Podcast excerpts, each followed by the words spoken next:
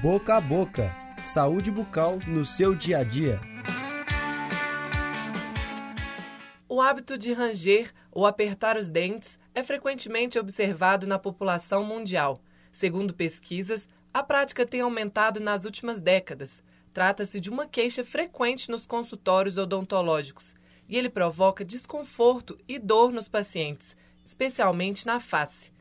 Professor, e quais são as principais causas do bruxismo? Embora seja frequente associar o bruxismo somente a fatores emocionais, vários podem ser os agentes que o desencadeiam.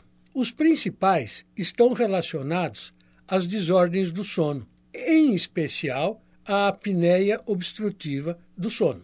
Além delas, também podem provocar o bruxismo a doença do refluxo gástrico, as desordens neurológicas e as drogas lícitas e ilícitas. E existe alguma situação em que o bruxismo é normal no adulto? Não. O bruxismo não é uma situação normal, mas ele é frequente e atinge grande número de pessoas. Da mesma forma, usar óculos não é normal, mas é frequente.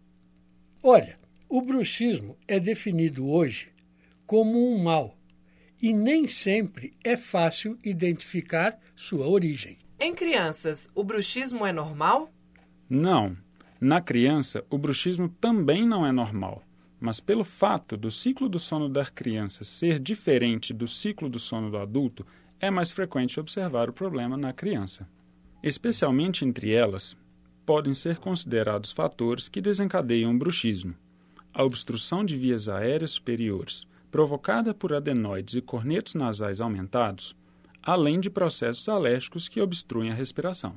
Existem outros fatores de risco? Sim, problemas como obesidade, consumo de álcool, alimentação muito próxima ao horário de dormir, luz de monitores incidindo sobre quem está dormindo, bem como atividades físicas intensas realizadas uma hora antes de deitar-se, são fatores que influenciam no sono e podem provocar o aparecimento do bruxismo, independentemente de ser no adulto ou na criança. Se você tiver dúvidas sobre o tema do programa de hoje, entre em contato pelo Facebook do Departamento de Odontologia da PUC Minas. Este é um projeto de extensão do Programa de Pós-Graduação em Odontologia da PUC Minas, em parceria com a Faculdade de Comunicação e Artes.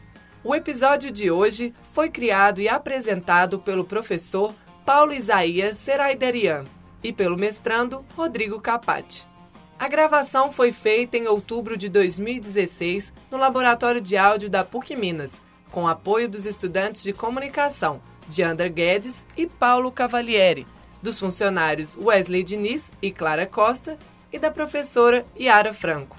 Eu sou Flora Silber Schneider, estudante do curso de jornalismo. Boca a boca. Saúde bucal no seu dia a dia.